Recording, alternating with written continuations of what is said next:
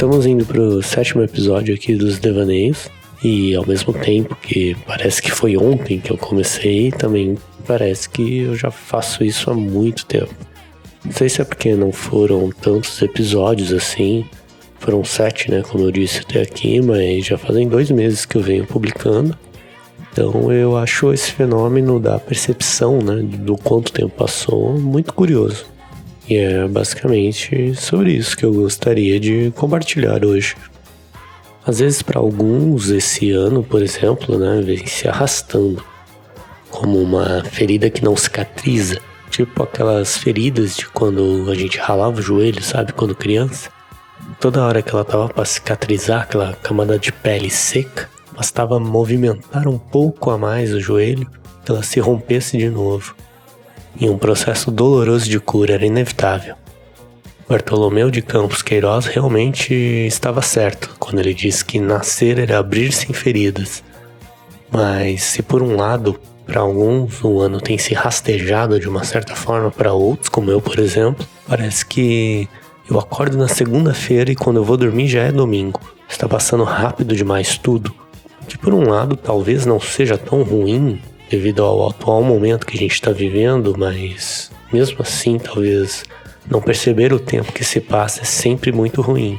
Então, Belchior que me desculpe, porque se o ano passado eu morri, esse ano eu já morri de novo pelo menos três vezes. Mas assim, quer dizer que o tempo, de uma certa forma, ele não dá margem nem para eu absorver o próprio tempo que eu venho vivendo. Eu até tentei associar, né, novamente, ah, deve ser porque eu sinto isso por conta desse cenário pandêmico, mas não. Acho que essa percepção, pensando bem, ela já vem acontecendo muito antes da pandemia. Ela já vem ocorrendo com tanta naturalidade, ah, o não perceber o próprio tempo, que me incomoda justamente por não ser natural. Gostaria que a gente pudesse viver todo o tempo que a gente vive mas pelo jeito a vida não é sobre isso, não é assim, né? Que é muito difícil. Acho que talvez a coisa mais difícil é dominar esse tempo. Parece que, inclusive, quanto mais a gente envelhece, mais a gente perde essa capacidade sobre ele. Cada vez mais o tempo ganha em relação ao nosso controle dele mesmo. Pensar aqui, né, lembrando que quando criança eu achava que ganhar vantagem sobre o tempo era dormir com o uniforme do colégio, que daí eu já acordava no dia seguinte, pronto para ir ali para a escola. E eu fazia isso só para poder acordar uns minutinhos ali mais tarde, sabe? Para ganhar tempo de sono. Então, antes de dormir, eu ia lá bonitinho, preparava certinho meus materiais, vestia o meu uniforme da escola e só depois eu ia dormir. Já dormia com o uniforme do colégio pronto, pronto para acordar. Eu achava que descontando aqueles preciosos minutos que eu iria usar para ter que colocar meu uniforme pela manhã, eu estaria ganhando mais tempo se eu usasse aqueles minutos para dormir mais um pouco. Que curioso, né? Porque na verdade eu só não estava descontando o tempo perdido do dia anterior que eu passei para planejar isso. Mas pensar, tudo bem naquela época, né? Porque eu ainda era criança. E naquela época, inclusive, parecia que o Natal demorava um ano para chegar, porque hoje a sensação é que parece que ele vem em meses. Isso nos coloca numa posição que parece que a gente sempre está perdendo, sempre em desvantagem, que me lembra como se a gente fosse aquele jogador que entrou naquela fatídica partida contra a Alemanha na Copa do Mundo, quando o jogo já estava 5 a 0. Pois é, né? Já tá 5 a 0. Meu querido, você quer que eu faça o que nesse tempo? E a história ainda me mostrou que coube mais. Mas nesse cenário, enfim, qualquer esforço para tentar vitória é só mais uma forma de derrota. E a vida em relação ao tempo é meio que isso, né? A cada lampejo de vitória, gol da Alemanha. Tipo o home office também. Quando ainda não te mandaram aquela demanda que você deveria cumprir naquele dia, aí você acha que vai ter um tempo livre fica quietinho ali, nem se manifesta, né? Não manda e-mail, só loga ali no seu ambiente de trabalho e finge que tá tudo certo. Mas passa praticamente o dia inteiro naquela tensão de achar que alguém vai te mandar algo a qualquer momento. E aí acaba desperdiçando esse tempo que supostamente você teria ganho, você desperdiça por essa tensão da hipótese de não ter tempo. Tipo quando a gente também não fazia aquele trabalho que o professor pediu, ia para a aula dele. Aí passava a aula inteira nessa tensão pensando, puta merda. Será que agora que ele vai cobrar aquele trabalho que eu não fiz? Na verdade, era uma tensão meio que compartilhada, pelo menos nesse momento, né? Porque praticamente a sala inteira não tinha feito. Todo mundo tava ali na aula, fingia que tava tudo bem em silêncio. Aí, no último segundo, quase junto com o sinal, quando você achou que iria gozar daquela liberdade, ter mais uma chance para deixar o trabalho para última hora, gol da Alemanha.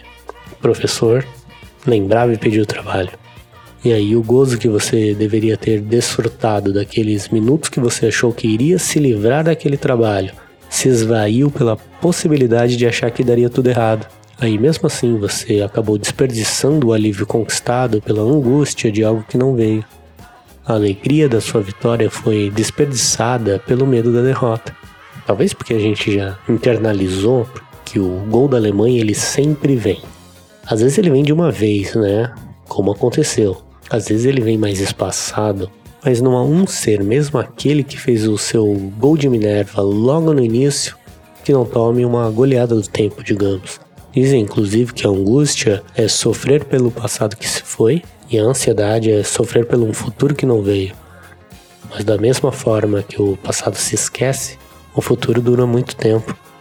E é engraçado essa relação de que temos que assassinar o tempo estamos exercendo uma relação de poder sobre ele, poder sobre o tempo.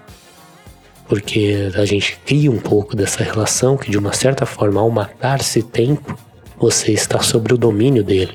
Um domínio ela Foucault mesmo, de poder. O famoso guilt pleasure. Mata-se tempo para ganhar dele.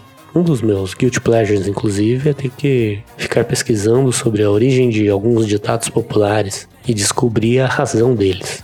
Tipo, descobrir que quem tem boca vai a Roma não é quem tem boca pede informação e vai a determinados lugares, mas é que quem tem boca vai a Roma, que vai a de vaiar. Roma era o Senado, quem tem boca vai ao Senado, critica o Senado. E aí eu acho curioso essas relações, esse é meu um dos meus guilty pleasures, claro. Até porque os outros eu não vou perder tempo aqui analisando, porque, por exemplo, um dos meus outros guilty pleasures é assistir Sabrina, naquela famosa plataforma de streamings. Que aliás lá eu mato muito tempo. Muito mais pesquisando e tentando encontrar o que eu vou assistir do que de fato assistindo, mas enfim. Esse tipo de guilty pleasure não vale a pena comentar, então vamos seguir. Mas é, de fato, eu acho muito curioso a gente usar esse termo de matar o tempo para ter a sensação de que está ganhando. Mas na verdade, a gente não mata tempo, porque não tem como assassinar o tempo. Porque, como diria Milor Fernandes, quem mata o tempo não é um assassino, é um suicida.